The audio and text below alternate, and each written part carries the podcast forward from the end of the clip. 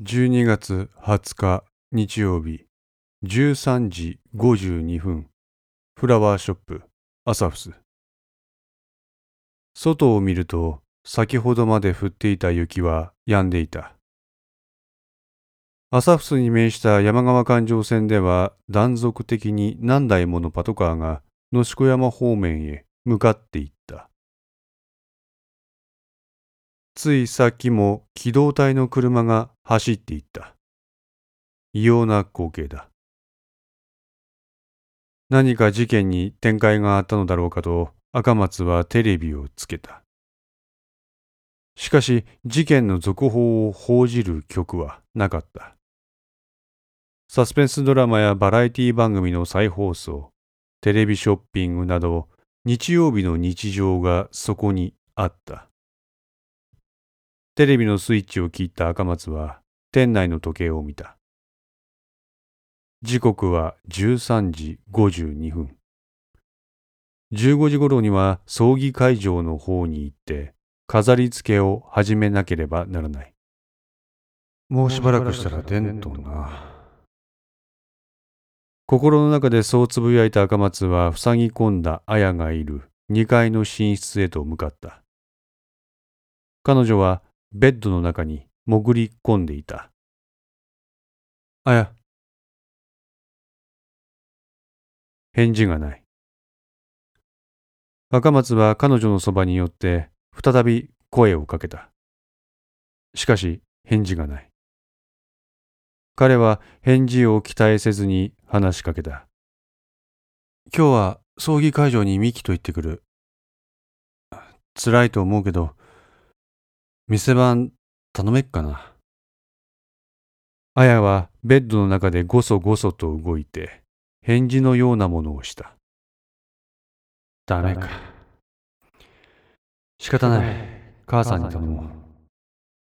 赤松は静かに寝室のドアを閉め、階段を降りたところにある和室の襖を開けた。老眼鏡をかけた文子が新聞を広げて読んでいた。母さん。なんだい？ごめんやけど、店番頼めっかな。文子は新聞紙に目を落としたまま赤松に答えた。いいけど、あやさんはどうしたんけ？ああ、ちょっと体調悪いみたいね。赤松は頭をかきながら気まずそうに話した。すると文子はかけていた老眼鏡を外し、赤松の方を見て言った。桐本さんのことかね。ああ、そうや。なんせ、突然のことやし。たけし、私今テレビで犯人やって言われとる人を知っとるよ。赤松と一色は高校時代の同期。部活動のことは家でも両親によく話をしていた。顧問や監督は厳しく部長はこんなやつで仲間はこんなやつがいる。親というのは自分が何気なく話したことや人間関係のことをよく覚えているものだ。どこそこの誰々さんは元気かと自分でも付き合いがあったことを忘れている人物の名前を挙げ質問してくることさえある。母の文子が一式のことを覚えているのは当然だ。赤松は文子に「あの人は一式くんでしょ?」と言われることを覚悟した。あの人昔お父さんが事故で死んだことを聞きに来とった。あ？時々私が一人で店番しとるときここに来とった。まさか。あの人が警察の偉いさんやったって知らんかったわ。赤松は胸を撫で下ろした。文子は一式が赤松と剣道部の同期であったことを覚えていないようだった。だが、一式が父の事故死について何かを聞きに来ていたことに引っかかるものがあった。なんか私、なあれも信じられんわ。結局警察なんて当てにならんげんわ。諦めの表情を浮かべ、ため息をついた文子は、再び老眼鏡をかけ、新聞に目を落とした。母さん。なんや？あの、俺、父さんの事故のことを母さんから何も詳しく話聞いとらんげんけど、なんで俺に話してくれんが？新聞紙をめくっていた文子の動きが止まった。綾と結婚して京都で普通にサラリーマンしとって、向こうで安定した生活しようとしとった時に父さんが事故で死んで母さん元気なくしとったから、こっちの方に帰ってきて何も知らん花屋継いで、今まで頑張ってきたに、なんであの事故のことを？俺に何も話してくれんが。なんでいつもあの事故のことになったら話はぐらかすんけ？母さん辛いのはわかるけど、俺だって父さんの子供ねんぞ。俺だって何も知らんで辛いんやって。赤松の感情が爆発した。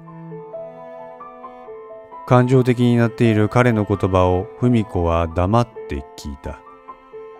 ほんで何け？意識には話したん？息子の俺に話せんことを人殺しにペラペラ喋ったん？あ？だらなやっとられんわ。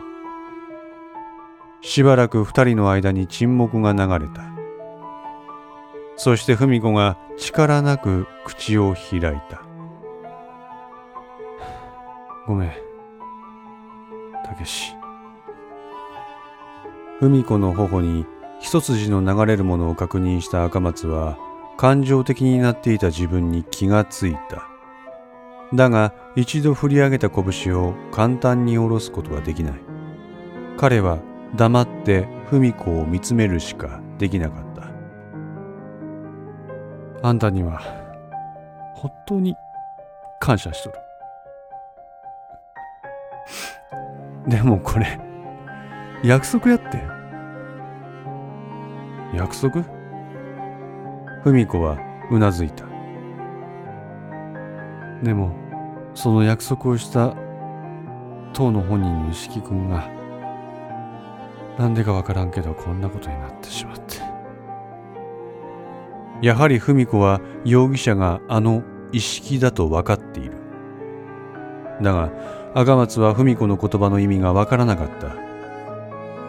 一式が約束をしたとはどういう意味なのか。事故のことをなぜ自分に詳しく話してくれないのかということを質問しただけなのにどうしてそこに意識が入ってくるのか。ちょちょっと待ってよ。父さんの事故のことと意識の約束って何のことけ？文子は壁にかけてある時計に目をやった。時刻は14時15分を回っていたたけし、あんた仕事に行かんのやろ？そう言われて赤松も文子と同じ時計を見た。今聞きたいんや。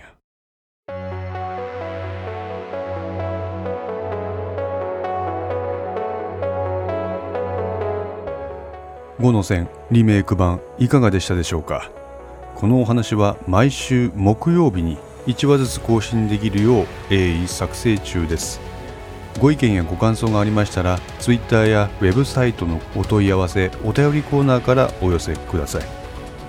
皆様の声は私にとって非常に励みになりますのでぜひともよろしくお願いいたします。お寄せいただいた声には実質ですが何かしらの返信をさせていただきます。特にお問い合わせお便りのところからお寄せいただいた感想などはポッドキャストの中でも紹介させていただこうかと思っております。また、iTunes Music Store の中のレビューも頂戴できれば嬉しいです。5の線3も同時更新しています。よかったらそちらの方もお聴きくださいますと嬉しいです。それでは皆さん、また来週。ごきげんよう。